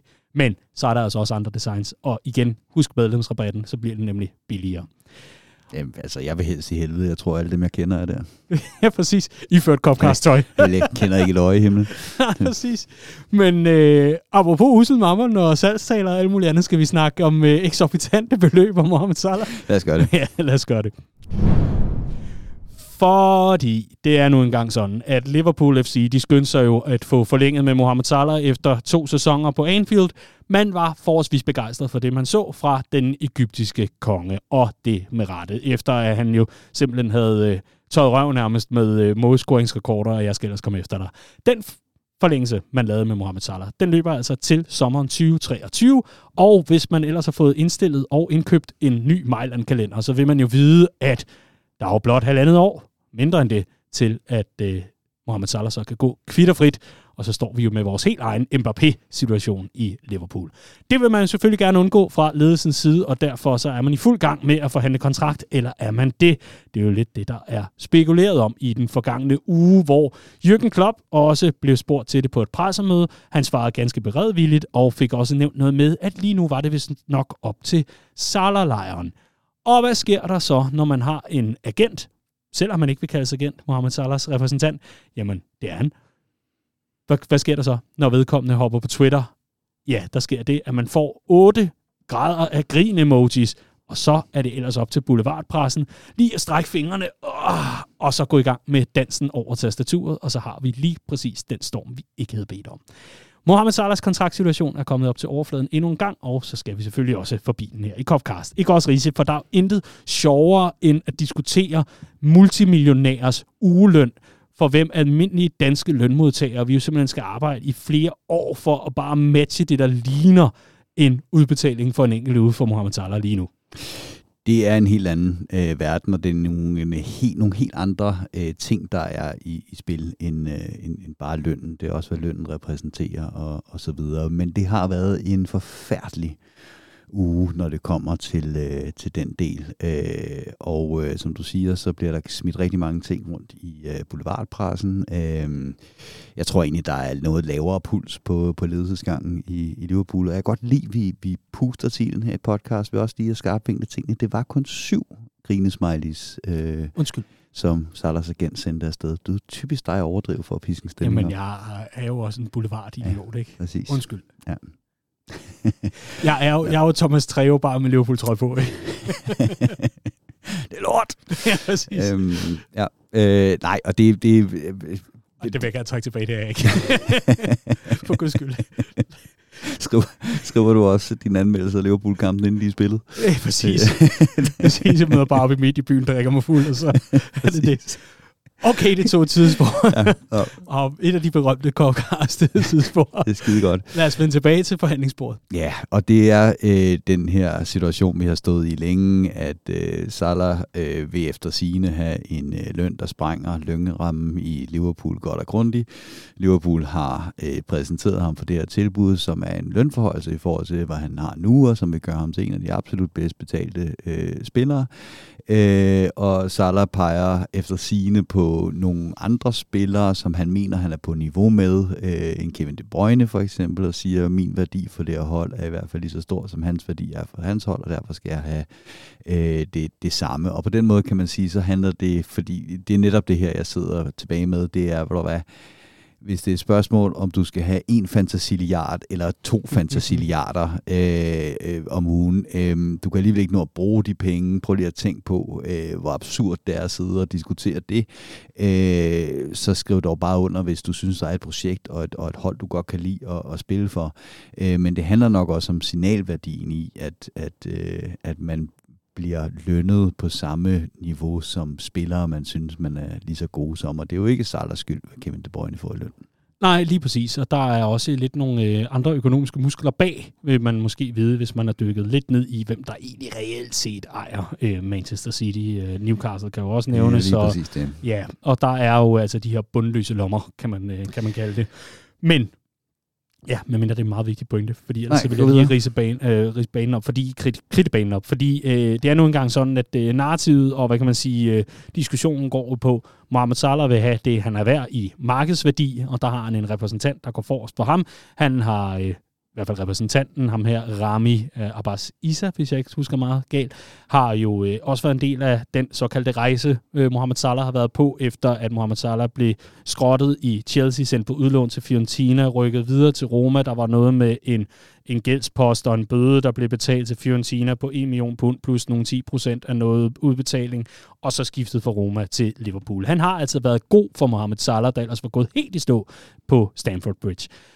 Og det er også rigtig fint og rigtig rørende og alt det her, øh, kan man sige. Men, men øh, nu fortsætter Isa jo ligesom med at øh, repræsentere sin øh, klient på den måde, der er bedst for Mohamed Salah, i hvert fald ifølge Isa, og det er jo altså at sørge for, at han bliver betalt det, han er værd, og sørge for, at han er på den rette hylde. På den anden side har vi Liverpool med lønstrukturen og netop det her, øh, hvad kan man sige, Marit-scenarie for ellers økonomisk bæredygtige og meget, meget fornuftige, snusfornuftige øh, Fenway Sports Group, der jo netop har lønstruktur og alt muligt andet til at holde styr på det, og så betaler man ellers agenterne eksorbitante summer for, at de holder deres kæft og sørger for, at deres øh, klienter de bare bliver og træner med og får de her lønforholdelser, som de er, hvad kan man sige, berettiget til løbende i takt med, at de bliver vigtigere for holdet eller bliver skudt afsted igen. Det er ret simpelt. Det er sådan set de to fløje, der er. Men Grise, det jeg rigtig gerne vil have frem på bordet lige nu og her, det er ikke en diskussion for og imod nødvendigvis, og, og, og det, der hører med. Det synes jeg, vi skal gøre, når vi er fuldtallige her i studiet, og når vi måske er lidt klogere på situationen, også fordi så kan der og Clark råbe hovedet af hinanden. Spøj til side, det jeg egentlig gerne vil have frem, det er, hvis man sidder i Mohamed Salahs situation lige nu, og, og man kan sige, et er markedsværdien, og den løn. Lad os sige, at øh, Mohamed Salah lige nu er på 200.000 pund om ugen, fuldstændig vanvittigt beløb, men lad os nu sige, at det er det, der er det reelle beløb, og han kræver en fordobling. 400.000, så er han op omkring Kevin De Bruyne for eksempel, og så, så er det det hele, det passer ind. Men at vi omvendt også får noget sports i den her, fordi det, der jo hele tiden kommer med i mellemregningerne omkring den her kontraktsituation, det er, at Mohamed Salah gerne vil være sikker på, at Liverpool er et vinderprojekt. Mohamed Salah ved jo godt, at han er i sit livs form. Han ved jo godt, at han præsterer fantastisk i de her sæsoner. Han ligger strygende nummer et i, i indeværende sæson, og det er altså en sæson, hvor Lukaku blev hentet til, Ronaldo blev hentet tilbage til, til Premier League osv. osv. Der var altså trods alt nogle kandidater, inden sæsonen gik i gang til, at der var nogen, der godt kunne ligge højt på topscorelisten. Der ligger Salah fuldstændig suverænt, og han kører simpelthen ligaen fuldstændig ud, og ligger også som en af dem, man måske skal nævne i forhold til en Ballon d'Or-nominering. Han ved altså godt, at det går rigtig godt. Men han nævner hele tiden, eller det bliver i hvert fald nævnt fra lejren i øh, de her udtalelser løbende, som jo sikkert bliver givet til journalister, at det skal være et vinderprojekt. Men det er jo også en Mohamed Salah, der kan gå kvitterfrit i sommeren 2023. Så frem han måtte blive, og lad os sige, at han lagde to år, eller tre år, måske mere realistisk, tre år på sin kontrakt, så ved han jo godt, at der på et eller andet tidspunkt er en udløbsdato for Jürgen Klopp muligvis. For Jürgen Klopp er jo 2024, som det ser ud lige nu i hvert fald. Så tror du, hvis vi nu taler reel løn og siger, jamen det er det, det er hvad det er, tror du et eller andet sted også, at det fylder forholdsvis meget for Mohamed Salah, hvem det egentlig er, der er i spidsen for Liverpool, hvis han skal forlænge? De gør det muligvis, og der er ingen tvivl om, at Jørgen Klopp har været en fuldstændig guddommelig gave til øh, Mo Salah øh, og hans, øh, hans karriere. Man kan så sige, at hvis han skifter væk øh, fra Liverpool, så er det sandsynligvis heller ikke Jørgen Klopp, han har som, som manager. Øh, så jeg tror, at den, den, den del er en lille smule øh, overvurderet som, som faktor, også fordi at Liverpool står et enormt sundt sted, øh, økonomisk, trupmæssigt, øh, status i fodboldverdenen. Så der er ikke nogen grund til at tro på, at Liverpool ikke vil kunne gå ud og hente en virkelig, virkelig fantastisk manager efter Jürgen Klopp den dag, han ikke måtte være der. Jeg tror ikke, vi skal ned og kigge efter Brendan Rodgers og, øh, og Roy Hodgson. Så, så hopper igen. jeg ud af vinduet. Præcis. Så, så, så, så på den måde, så synes jeg egentlig, at Liverpool lige nu stå, fremstår som et utroligt sundt øh, fodboldprojekt, også på den lange bane. Og det er det her, jeg synes, der er det, der er det virkelig springende punkt, og også noget, hvor jeg tror, at Liverpool, øh, jeg tror, at, at Liverpool tror, at de sidder med en baghånd her. For det, man skal vide, det er sådan nogle forhandlinger, de går altid sådan lidt i bølger, og lige, vi, vi, når Salah spiller godt, så bliver der skrevet på sociale medier, for, for længe nu, og så videre, og så videre. Øh, og øh, en del af øh, grunden til, at dem, der sidder på ledelsesgangen i Liverpool, får rigtig mange penge, for de får også rigtig mange penge mm-hmm. for at sidde der, det er, at de også godt kender det her øh, forhandlingsspil, og kan holde hovedet koldt og kigge nogle måneder frem i tiden, og se, hvad udviklingen der er. Og jeg tror, at det her generelt har været en, en den sidste stykke tid, har, har, har på en eller anden måde været til Liverpools fordel, øh, tror jeg. Der er kommet et, et, et regnskab, der øh, uden at skulle trætte med detaljer, øh, viser, at Liverpool er kommet relativt fornuftigt igennem ja, den her øh, pandemi. Øh, der er stadig en udvidelse af Anfield, der er på vej. Øh, og det er holdt op imod nogle andre projekter i fodboldverdenen, der står et noget mere øh, iffy sted, for at sige det øh, mildt. Øhm, for, for hvis det er projektet for Mohamed Salah, der skal der, full disclosure, så har jeg jo altid været en af dem, der et eller andet sted godt kunne forstå, når spillere skiftede væk til en højere løn, fordi at det nu engang var de projekter, øh, der kunne vinde ting, der gav en højere løn. Øh, så, så kunne man ligesom øh, tilgive folk, at de så også fik en fordobling af lønnen, hvis man kunne tro på, at det også var fordi, at, at de, de kunne vinde nogle øh, pokaler der, altså en Torres til Chelsea. Der var ingen tvivl om, at Chelsea var ved at trække for Liverpool der. Liverpool stod et rigtig skidt sted. Øh, Raheem Sterling til, til City, der var heller ingen tvivl om, at det var City, der ville vinde pokaler de næste par år, og Liverpool bare på trods af en anden plads i 13-14 sæson, var, var langt bagefter. Ikke? Øh, lige nu står Liverpool et sted, hvor at vi er et ganske troværdigt bud på et hold, der kommer til at vinde øh, ting over de, øh, de næste år. Øhm, og samtidig ser man en fodboldverden, hvor der er relativt store økonomiske problemer i nogle af de klubber, der normalt ville være dem, der kunne tiltrække Mohamed Salah, øh, Paris, øh, eller undskyld, øh, øh Madrid, øh, Barcelona, Juventus øh, osv. Så, øh, så, så, så kredsen af klubber der kan tiltrække en Mohamed Salah, og som samtidig har et, et, et, et sportsligt projekt, som det vil være værd at satse på for en 29-årig spiller at blive en, en del af, hvis han godt vil vinde trofæer. Øh, den, den tror jeg er for nedadgående. Og vi har hele det her show i Premier League lige nu med Chelsea. Øh, det bliver spændende at se, hvad det laver af ringe i vandet i forhold til nogle af de andre hovedrige klubber i, i Premier League. Man skal sgu aldrig sige aldrig øh, på, på det parameter. Øhm, så på den måde, så tror jeg egentlig, at Liverpool lige nu kigger nogle måneder ud i fremtiden og siger, mm, øhm, kalkuleret risiko, men, men det kunne sagtens øh, blive Liverpool, der fik bedre kort på hænderne over de næste par måneder end øh, Mohamed Salah. Nu nævner du selvfølgelig Paris, fordi øh, det er ganske ja, oplagt. at træk den øh, tilbage, fordi det er så dem, der er det store, øh, øh, det, ja, den store dyr i åbenbaringen her. Øhm, og det ja. kommer jo selvfølgelig af, hvis man øh, ellers åbner for sit football manager øh, 27, eller hvad man efterhånden er på. Nej, men hvis man åbner sit football manager spil, så giver det jo rigtig god mening at skyde Mbappé afsted til den klub, han altid har drømt om at spille for, Real Madrid. Og hvem skal man så hente ind som fuldgod erstatning? Der er, der er flere grunde til, at Salah til Paris desværre giver rigtig, rigtig øh, god mening, og, og det er også der, jeg er et eller andet sted. Øh, jeg, er blevet, jeg, jeg sætter procenterne anderledes øh, nu, end jeg gjorde for, øh, for nogle måneder siden, men, men det er stadig Paris, jeg anser for at være det mest sandsynlige, øh, mest sandsynlige destination for, for Mo Salah. Øh, der var et billede af, øh, af øh, ham og Asram øh, Hakimi øh, fra... Øh, fra AFCON, hvor Salah står og snakker med hånden for munden, som de gør, og hvor jeg... Øh, og hvad læste du? jeg læste, at han sagde, kender du et godt sted at bo i Paris? Øhm, nej, og, og, og det er... Øhm, hvor gode er de croissanter egentlig? Præcis, præcis. Øh, nej, øh, det, det er sådan med, med Paris, at de, øh, de, de skal vinde øh, Champions League, og de er klart den, den, øh, den rigeste klub i, øh, i, i fodbold. Øh, eller det er Newcastle nu, ikke? Men, men, men ellers er dem, der har flest penge at smide, smide efter det. Øh, de vil rigtig gerne ind på det øh, nordafrikanske marked, forlyder det. Øh, de, de, de satser meget på de markeder øh, sådan øh, sydpå i den muslimske verden, øh, og det nordafrikanske marked er et, de har udset sig. Det skulle have været en af grundene til, at de hentede Hakimi, udover at han er en verdensklasse øh, bak. Wow, god. men øh, det er bare sådan, at højre bakker ikke sælger særlig mange trøjer, øh, så, så Salah er åbenlyst øh, en spiller, som giver mening på det parameter for dem at hente. Så er der det her med, at, øh, at øh, Mbappé smutter og der skal købes en erstatning.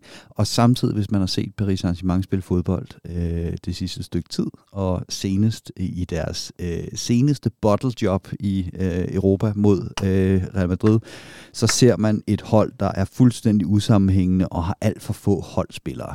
Øh, de tre forreste, de lavede simpelthen ikke dagens gode gerning. Paris er et hold, der har sindssygt mange dygtige spillere, men hvor de tre forreste ikke dækker op, og det er bare uholdbart, hvis man gerne vil vinde Champions League.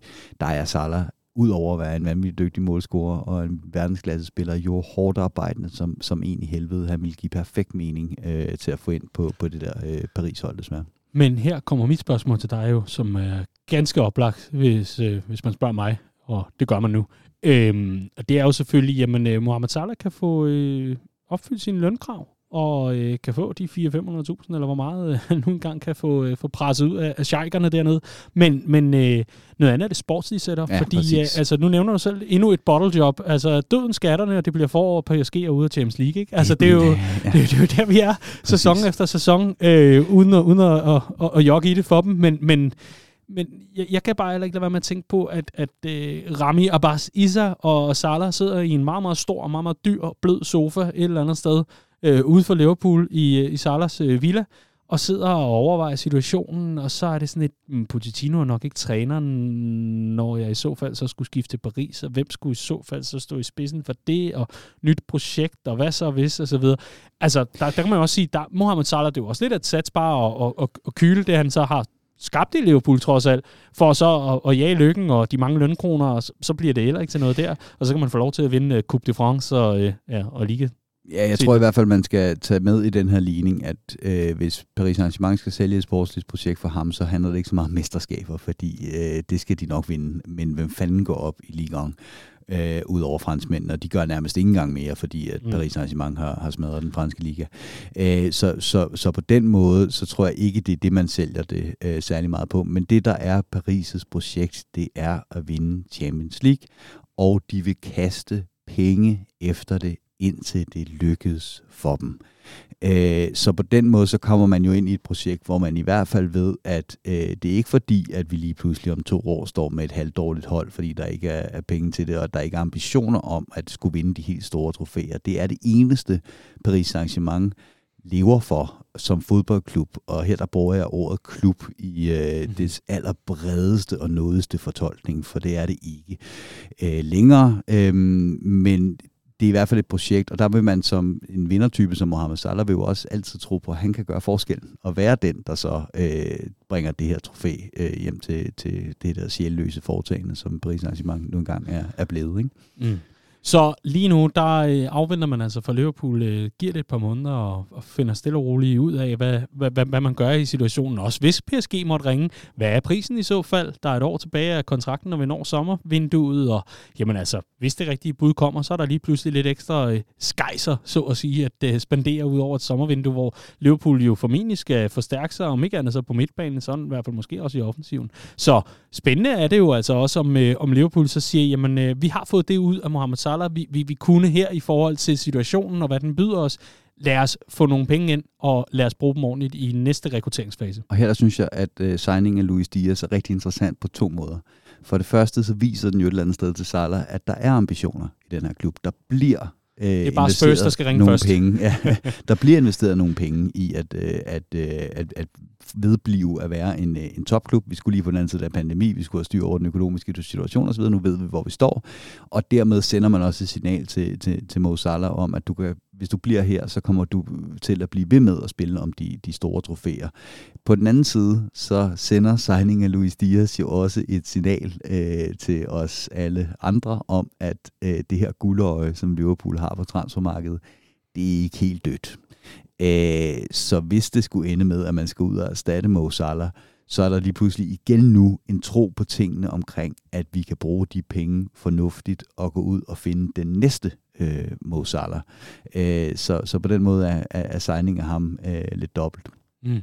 Og øh, her vil det være oplagt at, at høre dig. Hvad, hvad tror du det ender med? Men øh, hvis det alligevel er et par måneder, vi skal afvente i forhold til situationen, så er der ingen grund til at sidde og spekulere alt for meget på det nu. Jeg synes i hvert fald, det var interessant lige at få nogle andre aspekter med den her gang i forhold til... Øh, Jamen altså, hvad, hvad, hvad er selvfølgelig op og ned? Det ved vi af gode grunde ikke. Der er jo kun været øh, syv grader af grin emoji, og de viser os på Twitter, og hvad Jürgen Klopp han ellers samler op på pressemøder. Men vi glæder os til at se, hvad øh, ja, hele måtte ja, ud i. Ja, helt sikkert, og, og hvis vi skal runde den af med de syv øh, grader emojis der, øh, som jo, altså det var jo ikke fordi han skrev, at det var det, det handlede om. Det kunne Nej. også være, at han bare havde hørt en sjov joke. Eller, det kunne være, at han havde hørt Copcast ja, og hørt noget Riese og sagt, ej, ja, hvor var det ej, godt. hvor var det griner. Det kan være, at han har fået en Copcast ja. ind. Ej, hvor er den sjov. Typisk de engelske medier overfortolke på den slags ting ja. og, og skabe drama. Nej. Aha, øhm, de ved slet ikke, at vi er nået til enighed, og han men, kun vil have 50.000 pund om ugen. men noget af det, man også skal lægge mærke til øh, i sådan nogle forhandlinger som det her, det har ja. øh, The Athletic skrevet en rigtig fin artikel om, som man kan gå ind og læse, øh, hvis man er øh, abonnent der. Ellers så synes jeg, man skal til at blive det. Det er fremragende ja. medie.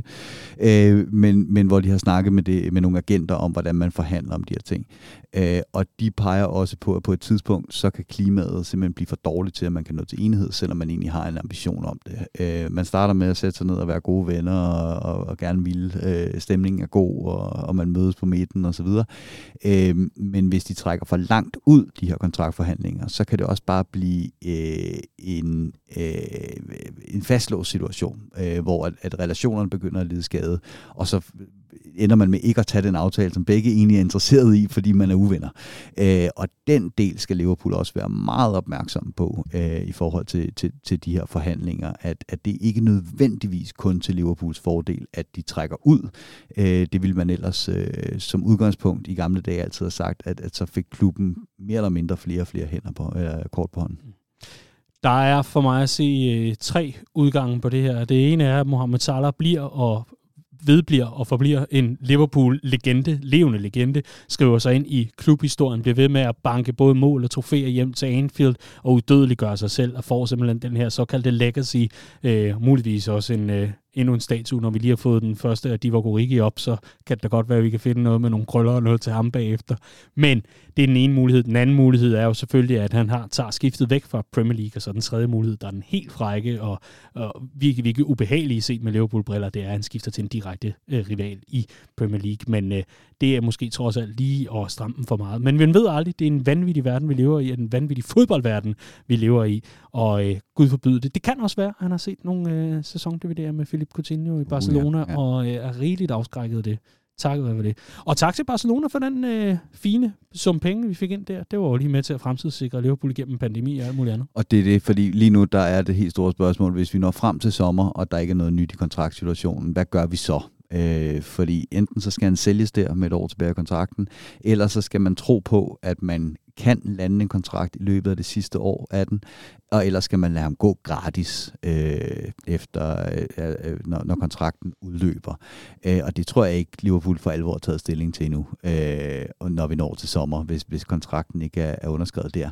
Men det er jo, er jo der, man må kigge på, at et, selv med et år tilbage af kontrakten, så har Mohamed Salah virkelig, virkelig, virkelig mange penge værd. Øh, det er ikke sikkert, at man på, kan få skabt en budkrig på ham, men, men han er mange, mange, mange penge værd. Øh, så glæder jeg ja, der skal har, se fodbold op ved St. James Park. Her vi kommer Mohamed Salah. før set Liverpool sælge nogle virkelig dygtige spillere, hvor vi alle sammen sidder og bandede og svåret og tænkte, han kan ikke erstattes, og så øh, har det vist sig, at det kunne man godt alligevel. Ja. Oh, Mohamed Salah. Og, og indover, ej, Chris Wood gør det til 1-0 for Newcastle. Fantastisk dag på St. James Park. Pff, det gider vi ikke høre på. Det vi godt gider høre på, det er morgerne.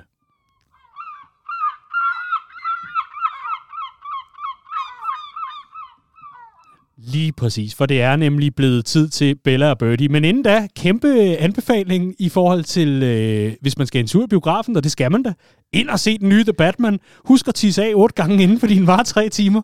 Og så tænker I sikkert, hvad fanden handler det om? Jeg troede, det var Moa og Bella og Birdie, og han er jo bare en flagermus. Ja, ja, men hvis man øh, ellers øh, gider at tage sig tiden til lige at dykke ned i filmen, så vil man jo vide og genkende Royal Liver Building, eller Liver Building, om man vil, som jo simpelthen er øh, en del af stedet. Robert Pattinson har været på Merseyside og optaget store dele af øh, Batman-filmen. Mm. Og der er også en ikonisk scene i den nye film, hvor han altså øh, laver noget med det her Liverpool-tårn, hvor Bella og Birdie jo også huserer til daglig. Og der er også et fint link øh, for det, vi lige har snakket om i forhold til Mohammed Salah. Øh, derved at Batman er en lidt speciel superheld på den måde, at det, han, der egentlig er hans superpower, det er, at han har mange penge. Øh,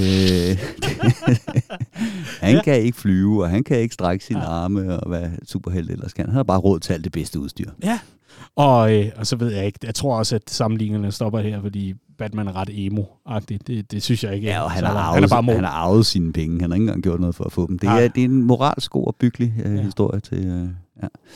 Det til side, hvis man er til de gamle Batman-hæfter og origin stories og alt muligt andet, som ikke bare er øh, perlekæder og alt muligt andet, der flyver ud i luften, og så skal vi igennem det hele igen.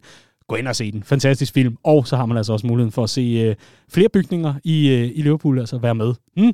Yes, det var lige filmhjørnet for den her gang. Det vil vi tilbage. Men Riese, nu skal vi starte med, hvad er din yndlings-DC-film? Jamen, nej, nej, nej, nej, det skal vi ikke. Det skal okay, vi ikke. Nej, men, men helt ærligt, jeg kunne, jeg kunne rigtig godt lide uh, Nolans uh, Batman-trilogi. Ja, det var også fremragende. Ja. Men det er den her også, Matt Reeves har gjort et godt arbejde. Mm. Og uh, ja, lydsiden er også med Nirvana. Dem kan du jo huske fra dengang øh, du gik på efterløn, ikke? Der var fandme nogen, der var emo i hvert fald. Ja, det var der, og det er Pattinson også. Han går med mascara og alt muligt. Vi skal i gang i Bella og Birdie. Og Riese, hvad for en Birdie har du i den her uge, udover at jeg er genoplevet i filmhjørnet? Øh, jamen, jeg var lige ved at tage, øh, tage var, men jeg gider simpelthen ikke mere. Øh, det, er også for ja, det. Ja, præcis. Øh, så jeg øh, hopper ind på banen i stedet Det ville have været clear nok, yes. Ja, præcis. øh, jeg hopper ind på banen i stedet for at, og, og sige, at vi har lidt den her øh, rotation i øjeblikket med nogle spillere, der er ude af form, og nogle, der er inde i form. Vi kan ikke rigtig ramme de her 11 spillere, der spiller godt samtidig. Og lige nu, der synes jeg, at øh, Diogo Jota struggler øh, gevaldigt efter form, øh, efter han er kommet tilbage fra, øh, fra skade. Øh, og så er det jo fedt, at vi har en Mané, der kan gå ind og, øh, og, og øh, lave øh, udmærket ting som, som falsk nier, og, og det er fedt, vi har så mange alsidige spillere deroppe, og det er fedt, at når Salah ikke scorer, så er der som regel nogle andre, der gør det osv., men Navra, hvor kunne jeg godt tænke mig at se øh, Diogo Jota nærme sig øh, noget målscoringsform her øh, hen imod et rigtig, rigtig, rigtig vigtig del af sæsonen. Mm det er en god birdie. Jeg tror egentlig også, at jeg har smidt den på banen, hvis du altså ikke lige har taget den. Det, det er mig, der har en Clark øh, lige nu. Jeg tror også et eller andet sted, der sidder Clark og hammer en hånd ind i væggen. Det kan være, han kommer med gips næste gang, vi ser ham. Men øh, Silas Pedersen siger det egentlig på øh, ganske fin manér. Birdie til var, fordi du har hovedet op i røven igen, igen, igen. Jeg kan godt lide, at vi får personificeret var. Mm. Lad, os, øh, lad os gøre det. Var er han person nu? Din idiot, du har hovedet op i røven. Silas siger det direkte. Så er der nogen, der brokker sig over, at podcasten ikke er ude. Ja, ja, den kommer nu.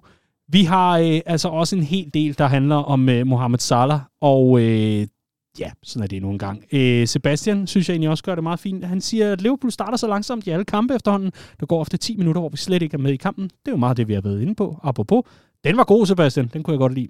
Og øh, så har vi øh, lige her øh, dommerstanden, der igen igen i denne runde mester at dømme så rædeligt. Det er DK Sørensen, der byder ind, og det er jo selvfølgelig i forbindelse med Luis Dias, må man jo forestille sig.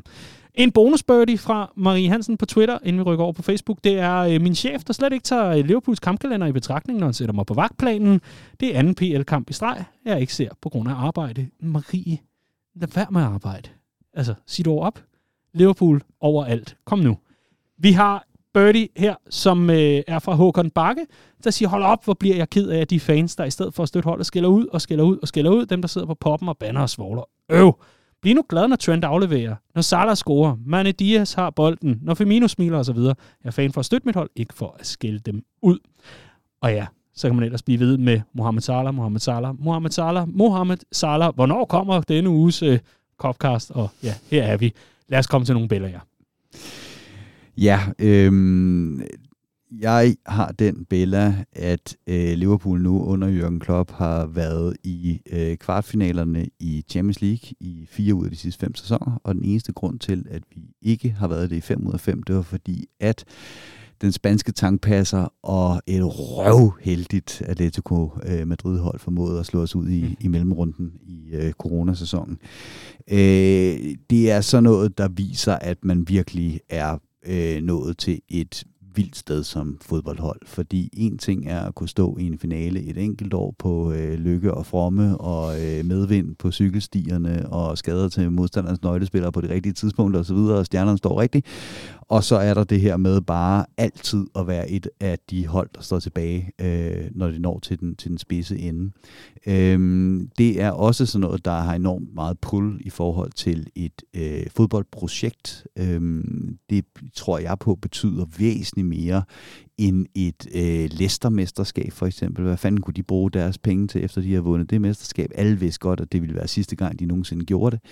Det her med at kunne grinde sig, øh, uanset om det er en god eller dårlig sæson, uanset mm. om man er på toppen hele vejen igennem, til den spidse ende af, af Champions League gang på gang på gang. Og hvis vi så ovenikøbet tager med, at de to andre sæsoner, Klopp har været i Liverpool, der går vi i finalen i Europa League i den ene af dem, og så er der selvfølgelig den øh, sæson, hvor vi, fordi vi ikke vinder den finale, øh, ikke når særlig langt i Europa, ja. øh, men, men at, at den her europæiske pedigree, som, øh, som Liverpool har fået under Jürgen Klopp, den er uforlignelig. Det er en god bæller. Den kan jeg godt lide. Steffen Spies, som vi kalder ham, han har en bæller, der hedder Luis Diaz, og så flamme emoji, meget enig. Hold nu kæft, altså, wow. Og jeg ved godt, at det har været to mål i 10 kampe nu, vi er oppe på, og det kunne måske have været mere og så videre, men altså, han brænder jo bare banen af. Han brænder banen af, og han, øh, der har været meget snak om hans slutprodukt, og jeg har også været med på, at, at det godt kunne blive lige den der tandskarper, men, men det, det, det skal nok komme, og det, den der mod Inter, at Vidal kommer ned, han, han, er jo, han fatter ikke, hvad der sker, Luis Diaz, og det forstår jeg heller, jeg, altså jeg forstår godt, at han ikke ja, ja. forstår det, øh, fordi det der, det sker en ud af tusind gange.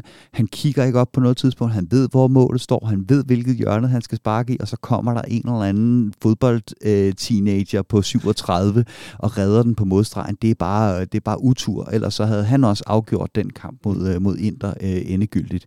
Øh, der, der, der, der kommer rigtig mange mål fra ham i fremtiden. Altså, han, øh, han ligner jo simpelthen den tredje ukendte Angora-rytter, Vidal med det garn der. Jesus. I øh, den podcast, jeg lavede, inden jeg begyndte at lave Copcast sammen med jer, der var øh, benævnte vi ham altid som prototypen på den første, der dør i en Tarantino-film. okay. Filmhjørnet er tilbage. vi er tilbage med filmhjørnet. Glæder til næste uge, hvor vi anmelder Centervagt. Nå, vi har en, øh, en bella fra øh, Oliver Sale på Facebook, som øh, er lidt lang, men som er rigtig god. Det er så Bella, den måde Henderson beskytter Salah mod mind games ved straffesparket i Brighton-kampen. Du sidder allerede og nikker nu.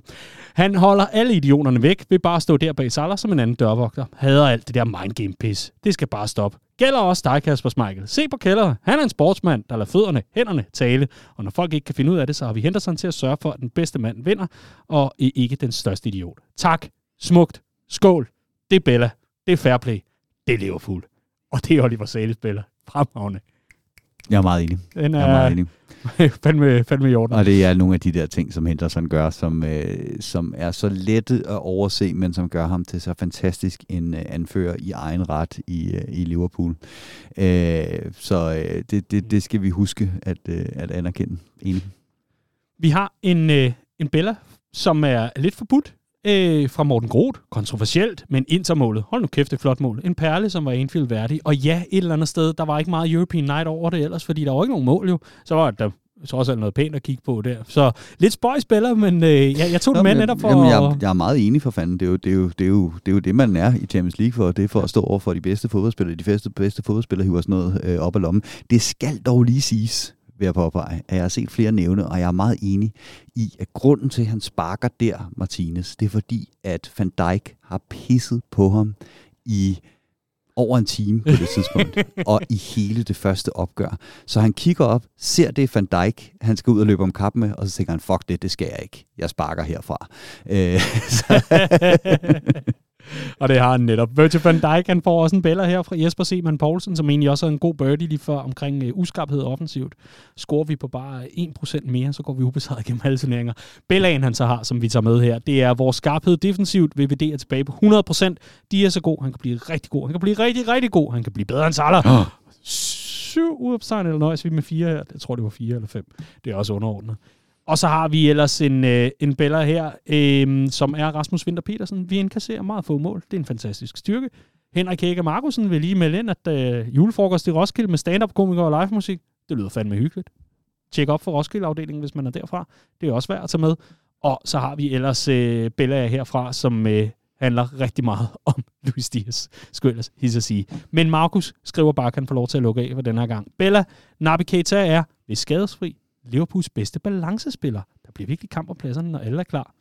Keita, der altså er så vokset i rollen, og øh, for anden uge træk har vi ikke Clark James til at pege på dig, eller, eller gøre noget der. Nej, nej, men jeg, jeg har også været fint tilfreds med øh, Keita i, i den her uge. Vi kan altid diskutere, om, om han byder ind med det, vi egentlig troede, vi fik øh, for en fodboldspiller. øh, og om hans prisgæld øh, måske er en, en, en, en tand i en høj ende i forhold til, hvad for en fodboldspiller så er med at, med at blive. Men, men, men de indhop, han har lavet, og de, øh, de arbejdspræstationer, øh, det, det, det er ganske imponerende. Det er, han er fint gået ind i rotationen på den her midtbane og, og spillet sin rolle som en lidt hurtigere Dini Wijnaldum, og det er fint at tage med. Skal han forlænges? Nej, Riese, den tager vi ikke nu. Sebastian har måske et godt råd til, øh, til Marie, som måske skulle finde sig en kæreste som Sebastian, fordi hans kæreste har lært, det har hun nu taget et stykke tid, at når hun skal lave planer, som involverer mig, så skal hun tage højde for, om Liverpool spiller. Det er værd at tage med. Find nogen, der holder af Liverpool på samme måde, som du gør. Find en anden chef, Marie, for fanden. Videre i teksten. Det her, det var i hvert fald øh, Bella og Birdie for den her uge. Og så nåede vi nærmest også i mål med den her uges Copcast, Riese, og øh, det har nogle gange været rigtig, rigtig hyggeligt. Jeg savner nu at være fuldtallig her i studiet, mest af alt for, at vi kan få øh, afkræftet noget af det vrøvl, vi sidder og får sagt, når det bare er dig og mig. Men jeg synes, vi, vi nåede hederligt i mål. Tak for nu. Jamen, det var en fornøjelse, og jeg glæder mig også til at klare tilbage. Ja, får du spillet noget FM lige for tiden? Nej, øh, det gør jeg ikke. Der, der skete det, at der udkom en øh, kæmpe opdatering til øh, det andet spil, jeg godt kan lide at spille, nemlig Crusader Kings 3 øh, her for et par måneder siden. Øh, og den er, den er vild, den opdatering. Øh, et, et fantastisk spil, som jeg har spillet nærmest i, i døgndrift samtlige vågne timer, jeg har, øh, siden den opdatering udkom. Men jeg har fået noget Liverpool ind i det på den måde, at jeg er begyndt at... Øh, det, altså, kort fortalt så handler om, at man, man, man er sådan en konge, og så øh, får man nogle børn, og så når man dør, så spiller man videre som sin arving, og så skal man prøve at holde sammen på riget, oh. hen over sådan en dynasti, der var flere hundrede år. Lidt ligesom øh, Michael Edwards og Julian Ward nu. Præcis, ja. præcis. Og så er der, så er der øh, en masse sådan krigen, og øh, en konge dør, og så er der nogen, der vil alle hans børn være den nye konge, og så kan der styr på sine alliancer osv. Så, så jeg begyndte at øh, døbe alle mine sønner efter øh, Liverpool-spillere. Øh, så lige nu der er der gang i en, en gigantisk øh, su- øh, succession war imod, øh, imellem øh, Grev Robbo og Grev, Grev Ox i, øh, i, I det kro- kroatiske imperie. I det kroatiske imperie. Ja. Åh, oh, gud. For helvede noget lort. Hold kæft, hvor er det dumt. Nå, hvem ligger så bedst til, til kongeriget? Øh, jeg tror, jeg er ved at give, øh, jeg er ved at give øh, kongeriget videre lige nu. Øh, jeg til, øh, til øh, Grev Gini. Grev Gini? Ja. Okay. Okay. Det er jo næsten blasfemi. Det er det, det er det. Men øh, ja, vi, jeg, jeg, jeg er nogle generationer inden, så det begynder at tynde ud i navnene. Mm. Fair play. Ja. Fair play. Men jeg har en prinsesse, der hedder Alison, så det... yes. Sådan. Ej, hvor er det godt. Åh, hvor er det godt. Nå, men øh, det synes jeg, du skal have lov til at tage hjem og, og hygge med. Og, jo, tak. og så håber jeg, at du vinder det hele, simpelthen. eller en af dine arvinger gør det, ved jeg sgu ikke efterhånden. Jeg ved ikke engang, hvem jeg skal holde med. Det, det, er, det er virkelig sådan øh, Game of Thrones på speed, det der. Der, 100%. Er, der er mange familier. Ja, det, er, det er et fantastisk spil, det er det altså. Ja, og nogle ja. mandhaftige kvinder og lidt forskelligt. Det, det er ligesom, det skal være. Herfra skal der jo altså endnu en gang øh, lyde en opfordring til, at øh, hvis man mangler noget at lave, jamen, så gå i biografen og se en ny Batman. Spøj til side. Kom ud på popperne og se noget Liverpool, fordi det er simpelthen noget af det hyggeligste, vi overhovedet kender til.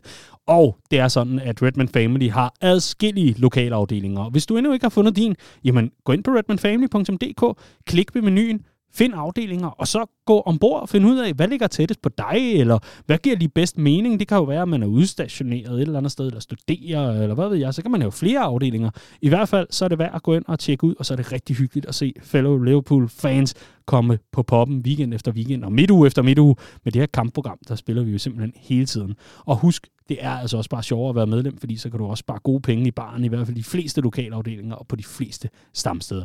Derudover så får du også den fantastiske ære at støtte op om Danmarks største Liverpool-fællesskab. Og tusind tak til hver en, der gør det. Gør du ikke endnu det, jamen øh, så går du altså glip af noget. Redmanfamily.dk er stedet. Riese, fyr det af. Hvad er det, du har på læberne? Jeg kan se, du har haft noget. Du, ikke noget, jeg, jeg sidder bare og opmuntrer dig. Ikke? Opmuntrer Giver dig, jamen det, det kan godt være hårdt, det der med at skulle øh, føre, sådan, øh, føre sådan en tirade af, ikke? og huske alle mm. ordene og sådan nogle ting. Så jeg sidder bare og smiler og nikker, mm. øh, så du ikke føler, at du sidder og snakker ud i ingenting og det er du god til. Tak. Du er så god, at jeg bliver i tvivl om, hvad du ville sige, som så ikke var noget, men som så var det. Og Riese, jeg synes, det skal være punktum for den her uges Copcast. Tusind tak for nu. Nu skal du hjem og spille Crusader Kings 3 med udvidet patch, eller hvad det er. Ja, ja, ja. ja. ja rigtig god fornøjelse. Jo, tak. tak. Og til alle, der har lyttet med, rigtig god fornøjelse med Liverpool her i denne uge. Det værende Arsenal-opgøret, og så altså retro-opgøret mod, mod øh, Nottingham Forest. Læs lige op på den historie, hvis man ikke har det, og hvorfor det egentlig er, vi synger om når vi nævner alle de klubber, vi hader øh, på lægterne. Det er i hvert fald også ret interessant. Rigtig god uge med Liverpool. Tusind tak, fordi du lyttede med. Det her, det var Copcast.